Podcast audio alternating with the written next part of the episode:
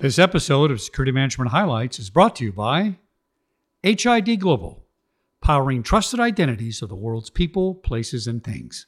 Visit them at hidglobal.com.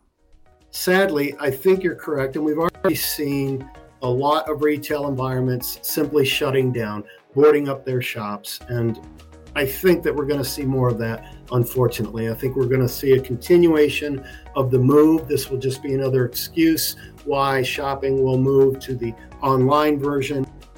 The rabbi in the hostage situation in North Texas credited his survival to the training that he got. So, and you rarely hear that. And that's big news. I mean, he he lasted nine, ten hours with a couple of his congregants so, so there's something very suicidal about those who carry out these types of attacks because they know that they are unlikely to survive. Thanks for joining us. I'm your host, the security guy, Chuck Harold. John Philippi, CPP PSP, is the Vice President of Strategic Accounts at Guidepost Solutions and the former Global Head of Physical Security for SAP and HSBC. Welcome to Security Management Highlights, my friend. Hey, thanks, Chuck. I appreciate you having me on. Today we're going to talk about flash robberies. Now, we're going to talk about the nuts and bolts of this from a security perspective and so on. It really deeply distresses me from a social contract perspective. This is not the social contract we come up for people to behave. In our social contract, we allow begrudgingly crime. We know crime is part of a free society. We're going to put up with it. This is way beyond that to me. So let's start by defining flash robberies or mob robberies? How, how is this defined nowadays? Yeah, so, you know, flash rob, as I like to call it, and you're right, it goes by other names. You can call it an organized retail crime or a flash mob robbery, but flash rob se- seems to capture it all. It's where you've got a large group of people that participate in, you know, what we traditionally know as a smash and grab in a retail environment during store business hours. Um, you know, we saw this really peak in November of 2020, especially Black Friday in particular. It got a lot of media coverage. Um, it looked like it was targeted just at high end retailers, but when you really look under the sheets, um, you know you've got over 30 retailers that that have been hit. Everybody from the the high end folks like like Louis Vuitton down to Home Depot, down to you know Walgreens and CVS. This is a pretty big phenomenon we're seeing, and it is is a bit different from other threats that we've seen in the past. Now, is it organized? It it would have the appearance, or they maybe want us to think it has the appearance that this is a spontaneous. Uh, hey, let's all send out a a text to everybody, and if you want to show up and help us rob something, let's do it. I don't think that's what's going on. I think there's some organized crime behind this. What do you think? Uh, there's there's no question. So some of the confusion comes in because when we saw a lot of protests last year, um, there were flash robberies that were spontaneous, but that is not the trend that we're seeing now.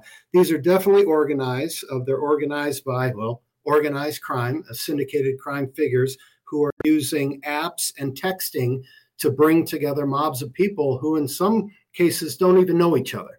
Um, but they can identify a place, they can provide tools and rent a cars identify a time, and then they're offering criminals anywhere from five hundred to thousand dollars to grab as much as you can, bring it back to the safe house, and we'll deal with it from there. So technology is definitely playing a part in organizing this, making it easier to do, and technology obviously plays a part in making it a lot easier to move this sold mer- stolen merchandise out the door, whether it be eBay, Facebook Marketplace, Amazon, that sort of thing. But it so is organized. Not- yeah, so it's not the LA riots that I went through where, you know, people are opportunists and they're going to take this home, take their VCR home. This is, there's a head to this.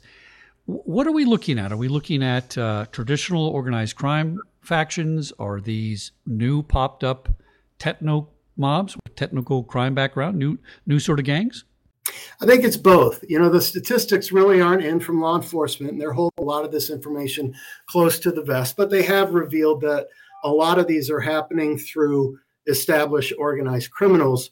Um, unfortunately, because they get the media coverage as well as the social media coverage, we then are seeing kind of copycats that aren't organized but see the success that's happening out there through the organized movement. Tell me how much of this uh, encroaches upon the supply chain. Are they hitting supply chains this way, uh, the same way they're hitting retailers? Because I really worry about that supply chain. We start breaking that a little more, and people are going to start going hungry. People don't get that supply chain is a super important component of our society. Well, it is, and and that's that's a really good observation on your part. So, the the restrictions in the supply chain are making products far more valuable.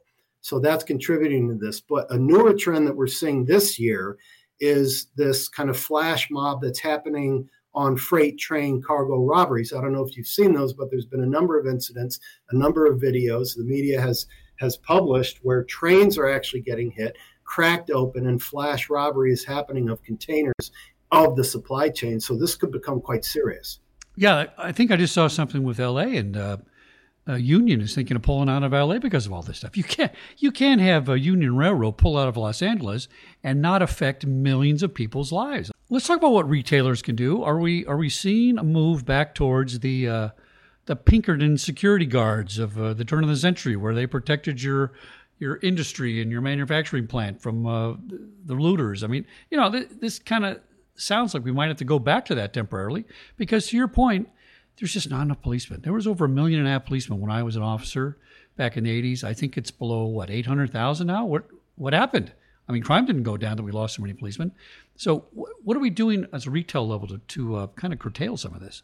Yeah, let, us chat about that. And I want to end with the guarding because this is there's a bit of debate on that particular measure, but there there are things that the retail environment can do, and it starts with the protection of their customers and employees. That has to be top priority. So, you know, proper employee training related to you know situational awareness of the environment they're working in be able being able to recognize and report suspicious behavior and then when something like this happens being trained not to put themselves at harm while capturing information that may be relevant to the investigation even some really old tried and true measures such as creating a retail environment um, that has crime prevention through environmental design principles built in, such as natural surveillance that creates a lot of witness protection. That's another potential measure.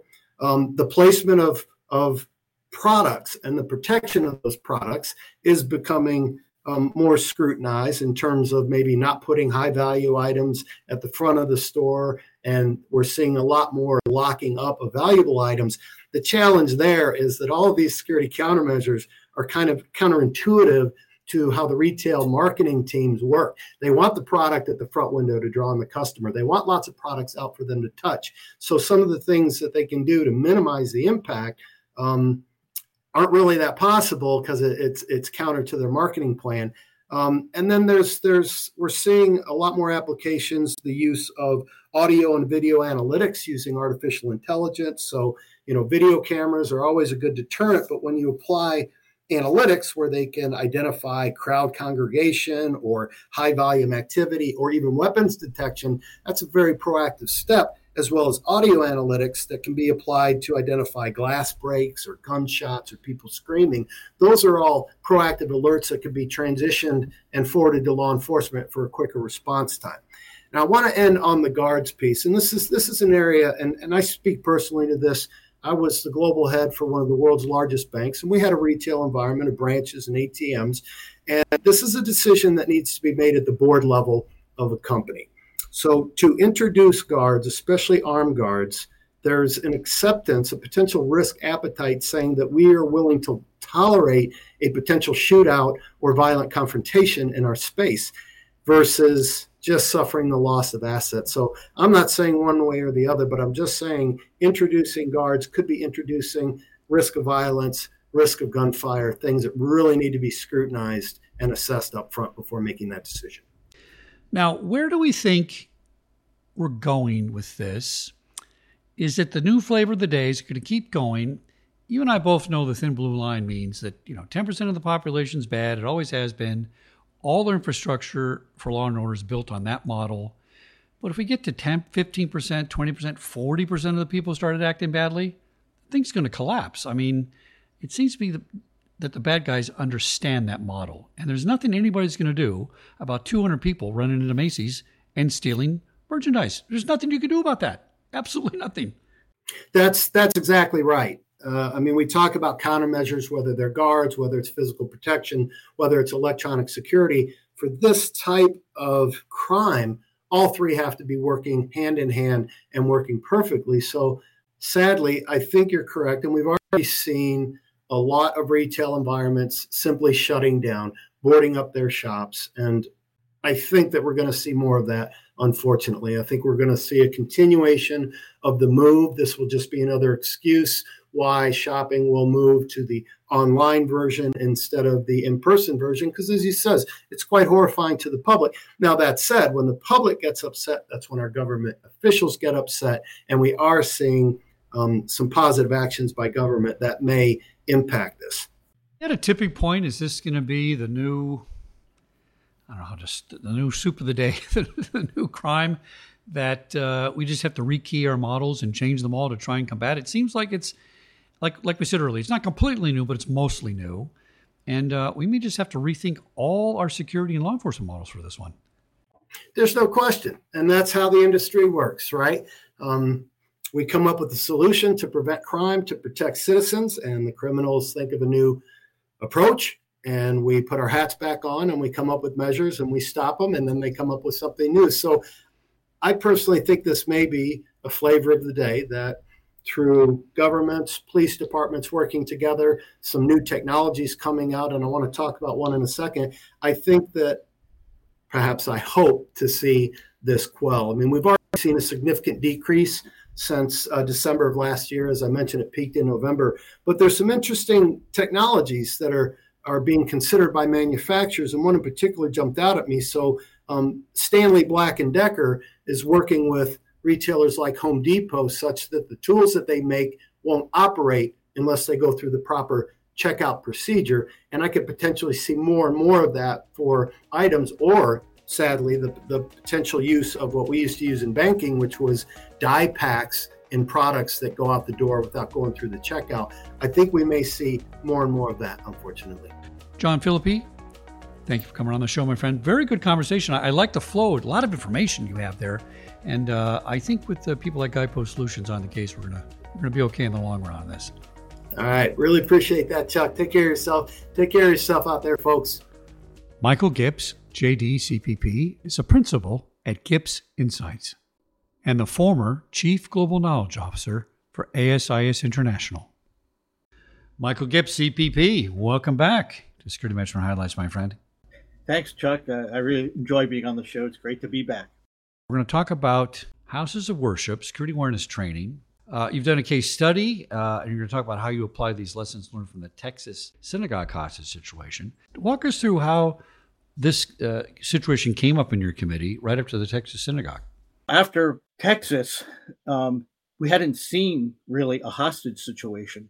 We've seen active shooters come in and you know attack rabbis and, and congregations, but we hadn't seen anything like this before, and there had been no, no real training on hostage situations. So right now, everyone's asking at the synagogue, everyone's asking about active shooter training, about, about hostage training.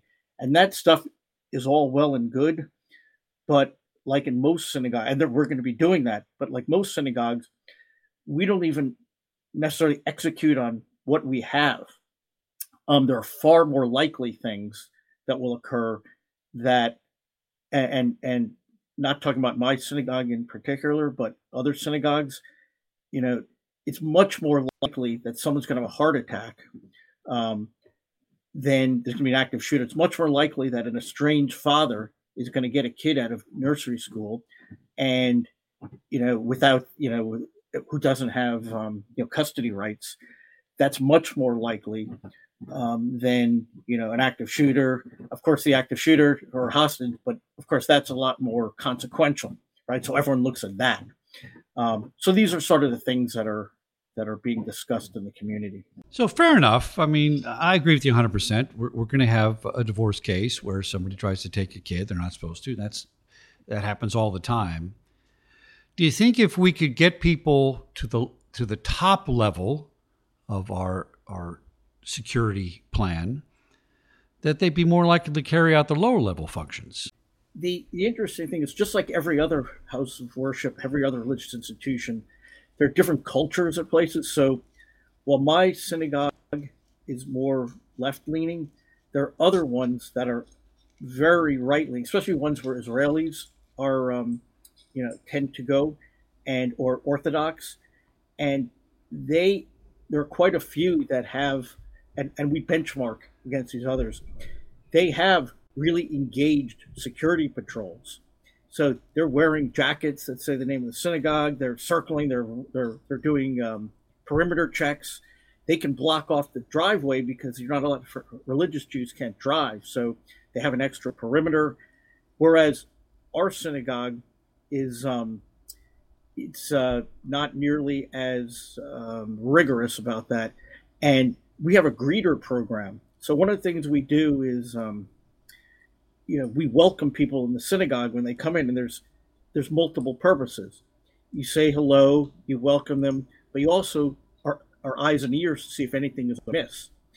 And we have a difficult problem getting greeters. As a matter of fact i'm one of the only I'm one of few greeters who wants to do the security aspect. Most of them feel uncomfortable doing it.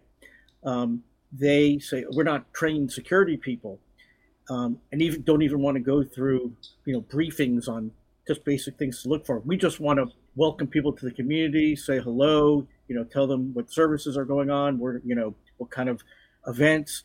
Um, we don't want to have anything to do with. I don't want to have to interdict anybody.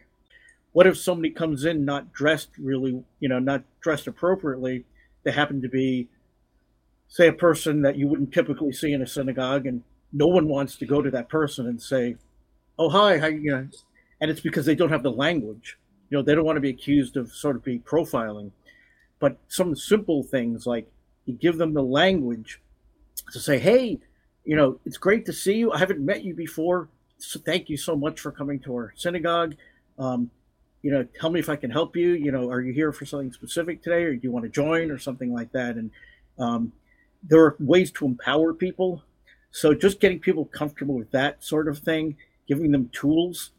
Um, I find that in a lot of synagogues and a lot of houses of worship in general, people just don't know how to even do the basic things. Um, and that just takes a little training, a little drilling. I think that doing drills without without scare tactics, without so that without disrupting somebody's day, without scaring anybody, um, and without putting someone on the spot. So, what we're doing at our synagogue is we brought in a consultant who will be doing drills. So, I helped him uh, over this past weekend create 10 or 15 common scenarios, or, or not common, but potential scenarios. And so, for example, um, one of them is an estranged father comes into the um, daycare takes its child, and we have police and off and, and security, but you can get out without passing them.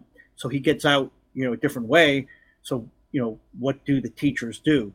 Or a case where um, um, there is bomb threats phoned in, and the person has specific information and says, "Oh, I wouldn't go into these rooms if I were you," and these people better better um, evacuate to this side or this street or whatever. So what do you do?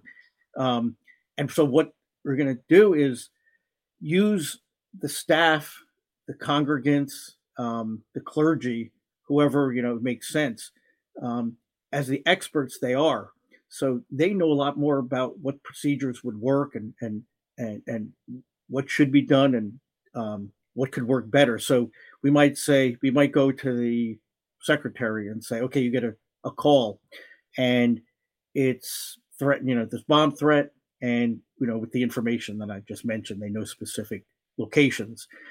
And okay, go. What do you do? And the person will probably say, oh, you know, I don't know. You know, first we'll see whether they even have, you know, a, a piece of paper that says what to do in case of what questions to ask. Well, even if they don't, um, there are certain things you know that they should know or people that they should contact.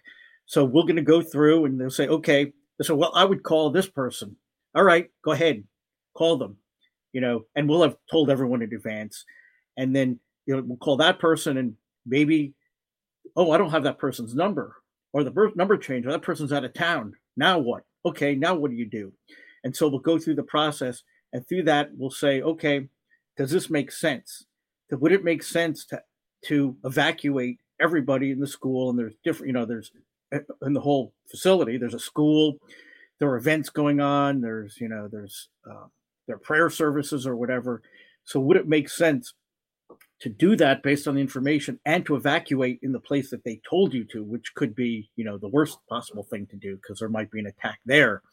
So we'll play out the different scenarios, and then we'll find that there are basic things that because um, you've done this in the past with with other kinds of facilities, we'll find out that there are basic things that that they didn't really had hadn't thought about or um, and one of the main things that I found in other drills is communication. No one knows, you know, who knows what or or, or you know there may be processes that one person follows that the other person doesn't even know about. So um, and then we instead of sort of doing aha to that person or you know you don't know the policies and procedures you're doing it wrong that's not it at all. We want to do stuff we want them to use their experience and say well actually no it wouldn't make sense to um, move everyone into one area anyway because the door you know the, the traffic flow doesn't work that way. You know and why would you mix you know bring the kids all the way back through the synagogue past you know where bombs might be? You would normally evacuate them to a certain area and there are police over here and we would have seen you know somebody put a bomb if if or and we have control over a certain area so we're not worried about evacuating to a different place. That sort of stuff where you work through them and use them as experts um, and and and sort of um, problem solve with them um, to come to you know a process that they can follow and that makes sense and that that's of maximal security and benefit when I was a, a, police officer on three separate occasions, I was shot at multiple times. And I literally could wow. hear the bullets whizzing past me, right? Uh, literally within inches of striking me. And the reason I'm alive, Michael, is because I had really good training. I went to Rio Hondo Police Academy, considered one of the best academies in the country at the time. And we did role playing, just like you're talking about. Hey, pretend this happens, go. Uh, you're the policeman, you're the agitator, you're the suspect, uh, you're the citizen. And you just assume these roles and just let it play out. And it's very loose in a way. And, and the instructors were there to see how you acted, not to criticize, to your point, right? And it works. Exactly. It works. And you know what? It, it can be fun. It can be fun, right? It really can be fun. And I think people will remember this. So, what are your closing thoughts on on how far we've come and how far we have to go? You know, unfortunately, it seems that we have to have some major, major, major incident or multiple incidents for, for the culture to change. And when I say culture, I mean any culture about any subject, right? We're happy to be talking about security here. Uh, it's it's a sad statement that we have to have uh, X number of school shootings before people want to do training. Are, are are we getting are we getting to a point where people are starting to say, you know, we got to do it? Well, let's just say I was gonna I was gonna end with sort of a um, you know like well I'm not all that sure you know what we can do, but I actually have a hopeful note because if you recall, the rabbi in the hostage situation in North Texas credited his survival to the training that he got. So, and you rarely hear that, and that's big news. I mean, he he lasted nine, ten hours with a couple of his congregants, and they got out largely because they knew how to talk to him, help um, sort of diffuse his anger, made sure he didn't do anything. I would say that's a very positive. That though you know when people see those examples of training saving lives, um, they're more, much more willing to do it. Michael Gips, CPP, GibbsInsights.com. Thank you for joining us, my friend. As always, engaging and informational. Thanks for coming on Security Management Highlights. Love your show. Keep up the great work. Mr. Yves Bassard is the Product Marketing Director for HID's Global Identity and Access Management Government Business. Welcome to Security Management Highlights, my friend. Hi, how are you? Today's topic is identity governance and its impact on physical security. A lot of my friends in the quote physical security world, when they hear words like governance, orchestration, compliance, Many of them may think those are IT words. When HID Global is using the term identity governance, tell us what that means. Yeah, it's uh, all about having a policy based uh, orchestration engine that lets you manage the user identity as well as their access controls and making sure you do that in a way that's uh, automated and replicable and that helps you meet your uh, regulatory and compliance requirements. How is this different from identity and access management? It, it's there is a, a distinction, isn't there? Yeah, there is. Identity and access management is going to be, you know, your your best practice, your your baseline on how you you handle those things. But when it comes to looking at uh, governance, you want to go, you want to be able to go beyond um, in a way that uh, uh, not just about not just about implementing controls uh, that's going to make sure that you do the right thing, but also how you document it and how how can you use that after leverage leverage all of that in order to be able to pass uh, audits uh, to and, and document how you comply with this right so it's uh, it encompasses identity and access management but with a wider scope uh, that's in large part helps you meet your uh, your your regulation regulation and your your mandates that you have to comply with and what regulations we're talking about, you know, SOX, uh, HIPAA, TSA. I mean, there's all kinds of regulations that really, if people don't do this as a business, you're talking about some serious fines and, and problems. It could uh, prevent you from uh, running your business. You know, uh, let's pick uh, let's pick the, the TSA example. Uh, if you if you don't meet those requirements, you know, at first you're probably gonna get some fine, but at some point, if you don't get this right, you're just not gonna be allowed to to run your airport anymore. And and the same thing goes across all different sector. if you are if you're a defense contractor, for example, and you keep uh, not meeting those regulations, your government customer will stop uh, choosing you at the next RFP, right? And you won't get awarded that contract. So it really comes to the core of being able to operate your business and if you can't meet them you know first time second time you you know you might be able to to get this right and have an opportunity to to comply with them moving forward but at some point uh, uh, your customer will stop doing business with you, or you might not even be allowed to be in business. It's really uh, quite complex environment that uh, that that you have to be uh, uh, in order to to be able to to continue doing business in that environment. Talk to me a bit more about centralized management of identities and orchestration. In a lot of those organizations, it's not one size fits all. You're gonna have different uh, different user population that will have different regulatory requirement. And um, having that orchestration that moves you through the, the, the different state of your workflow you know when you're when you're enrolling your users when you're when you're um, enrolling their identity and then and then vetting them and then finally giving them their their access with maybe a badge it's it's a whole life cycle that you go through. And then of course you have to retire those those badges at some point when the the person leaves the organization uh, so the, the, orchestration part is key because you will have different people um, accessing or servicing that identity throughout its life cycle.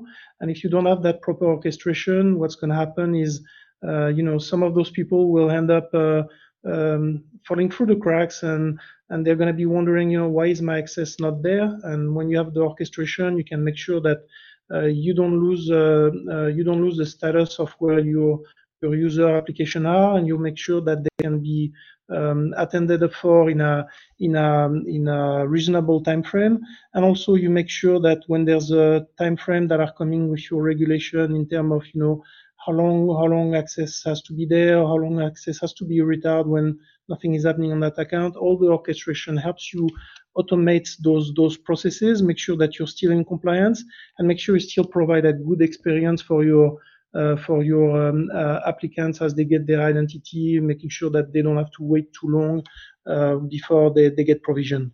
Let's talk about policy engines like the HID Safe, and tell me how this helps organizations comply.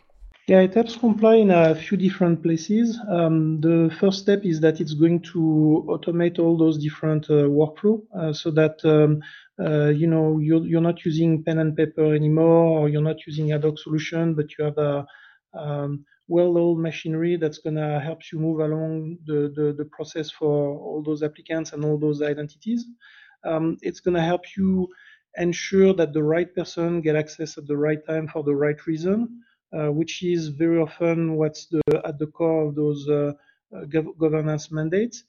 And then on top of that, um, you know, of, often when you are under regulation or mandates, you're going to have uh, regular audits, and that's going to help you also uh, go through those audits much faster because you're going to be able to um, uh, generates a record that, that proves that your controls were applied and were applied properly. So when it's time to document what you've been doing and the auditors pore through looking for evidence, you'll have that ready. You just need to generate it, and then you're good to go, and you can pass your audit much uh, in a much more easy fashion than if you didn't have all those capabilities. What are your closing thoughts on on governments, the state that we're in right now? Are we are we moving to a place where this is going to become standard? And certainly, I would think using uh, HID safe would make it that way. Yeah, I think that uh, we're going into a place where it's going to become best practice. I think it's still going to be uh, really dependent on your your industry. Uh, you know, some industry are going to be more security cautious than than others, uh, but um, I think overall that's really going to help you um, uh, provide. Uh, if you if you don't fall under such mandate or regulation, it's still going to be very valuable, or it's going to be seen as best practice in order to uh, provide the, uh, the, the proper security infrastructure. You know, there's been a a lot of uh, um, a lot of focus around security of, over the past few years with all the data breach that are happening, you know, in, in a lot of places. And one one of the uh, you know one of the weak points is uh, is identity governance, right? Especially if you have a risk of, of, of having insider threats.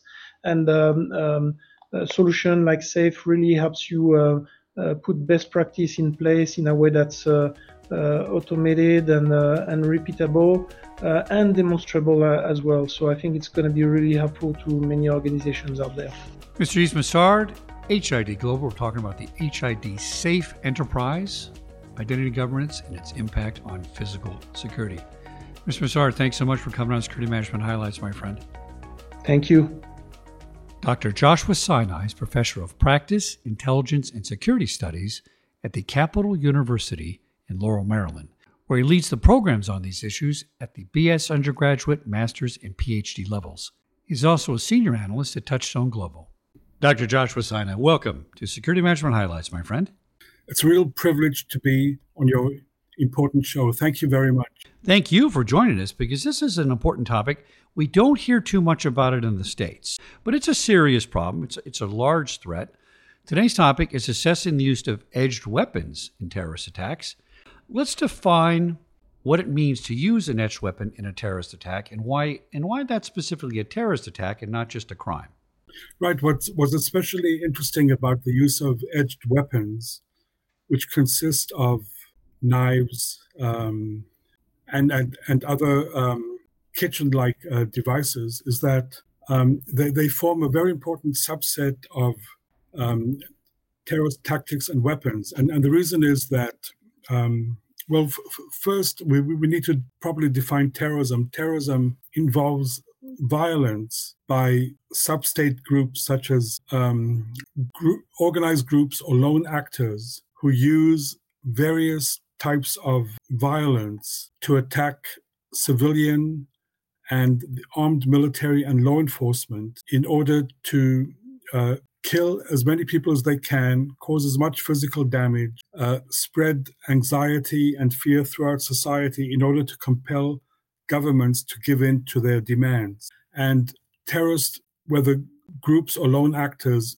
prefer to use firearms or improvised explosives to attack their targets. But in, in, in especially in Western countries, it's difficult for groups or, or lone actors to acquire such weapons, to train in their use, and, and to evade uh, potential detection that they may be uh, planning to resort to such um, weapons. It's easier for groups because of their uh, resources to acquire weapons and IEDs uh, for example, through the black market. But for lone actors, especially, it's difficult to acquire such firearms and, and IEDs. So they've actually been encouraged by um, the larger groups that influence them, for example, ISIS or Al Qaeda or others, to resort to any types of weapons at their immediate disposal, including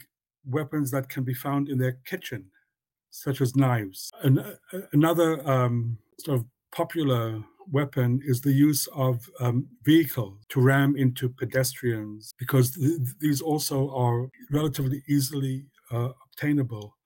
But w- what's interesting about knives is that f- they are especially prevalent among lo- lone actors in, in the US and other countries. And, and also sometimes they are used in combination with other weapons. For example, there was a case of someone um, at, at Ohio University who used his vehicle to ram into pedestrians, and then he got out of the vehicles with a machete and proceeded to uh, try to stab as many people as he could. So it could either be used as a primary single weapon or in combination with, with other weapons. And what, what's also interesting is that these have become, I mean, prevalent in, in, in the US by, by lone actors, but in other countries where it's extremely difficult for lone actors to acquire weapons, such as in, in the um, Palestinian Authority in, in the West Bank, because there the, the weapons are usually acquired by groups but but there are times when lone actors, for various reasons, decide to carry out an attack either the day before or that day. So they will find a knife, usually in, their kitchen, and then um, plan to carry out an attack. And and there are several advantages to using a an edged weapon in, in an attack. One is that they usually don't arouse suspicion by by local law enforcement because you, you can hide them under a jacket and um, more easily approach a target who will not suspect that an, an, an, attack may be underway and then suddenly pull out the knife and, and begin to, to, to try to stab um, law enforcement or, or, or, or civilians as, as quickly as they can. Um, the, the, they will usually get shot and, and killed. And, and there are many videos of, of, of, of, these incidents where they someone will, will pull out a knife, try to attack someone, for example, in the old city of Jerusalem, uh, that they will approach border guards and, and, try to stab them, and then they will be in, in immediately shot and killed. So it's a very interesting phenomenon that um, hasn't actually received as much media notice as they should, because they, usually don't end up killing a lot of people, just just a few individuals, because uh, once they start stabbing someone, and if a policeman is nearby, they will then be, shot and neutralized. So um, th- th- there are various measures that l- law enforcement and uh, public security and, and, and, other people can take to mitigate such um, attacks. One is if, if you notice someone in your immediate surrounding who may have become ideologically extremist and is and expresses a vengeful anger, then they will usually leak their intentions to those in, in their immediate uh, surroundings. Once this happens, those who know them should, should, should try to do something about it. One, one, one uh, preventative measure is to refer them to mental health counseling or other kind of counseling or, or to inform local law enforcement that someone is acting in a suspicious way and, and they need to be interviewed. What's also interesting about those who embark on launching edged weapon attacks is that they go through the same pre-incident um, trajectories into violence, where usually there will be something that will um, cause them to become ag- aggrieved, some kind of trigger. It might be a, um, an ideological crisis that they're going through. They suddenly realize that their their country may be engaging in a foreign policy that that um, is harming their ethnic community overseas, or um, personal crisis, they might be going through a divorce, or a professional crisis, they might be fired from a position, and so on. And then they will enter a phase called homicidal ideation, where they will begin to fantasize about taking revenge against their perceived um, target. And, and they usually, at, at this stage, um, begin to leak their violent intentions to those in their immediate surroundings. And then, if their sense of agreement is strong enough, they will pass through what, what I called a, a threshold into, into violence. A, a, a, tiny minority will then decide to do something about their sense of aggrievement and will begin to to plan some kind of attack against their um, target. They, they will begin to prepare for it. Now, in this case, because they won't be able to acquire a firearm or an IED explosive, they will turn to any weapon that's available to them, in, in this case, a knife in their kitchen, and start to prepare to carry out an attack against their perceived target, who might be um, local law enforcement or, or a crowd of um, shoppers in the mall or, or a school. And and then they will start to approach the target. And all of these phases provide intervention points for those around them to notice that something suspicious is, is, is going on. So even though they may not be intending to um, shoot their um,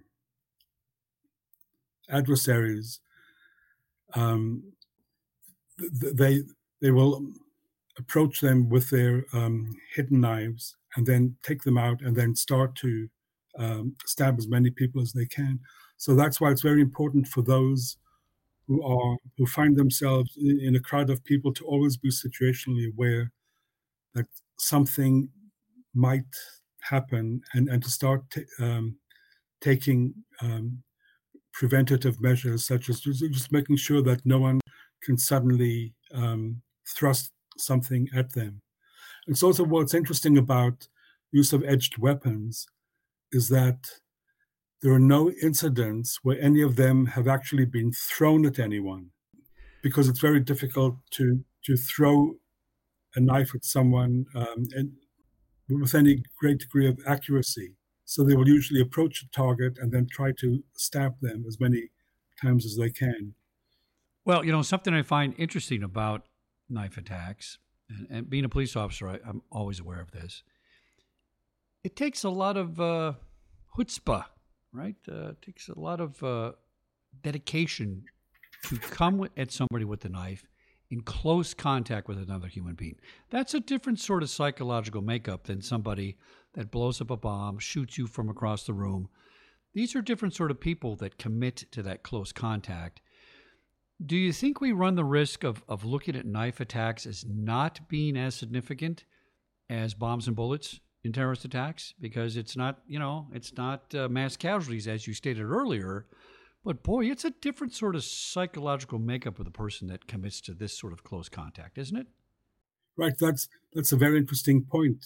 Uh, the, the, the, there is something that is especially different about these types of violent assailants uh, because there's also something very suicidal about them. Because once they start stabbing someone, there's a greater likelihood that they are going to be shot and, and killed by um, first responder, such as a, a policeman or others, or, or, or, taken down. I don't think there are any incidents where uh, assailants who use knives in their attacks have been able to escape from the scene of the incident. They're usually taken down by, by someone. Dr. Joshua Sinai, we've been speaking about assessing the use of edged weapons in terrorist attacks, uh, and we're learning that this is a different sort of terrorist and a different sort of profile.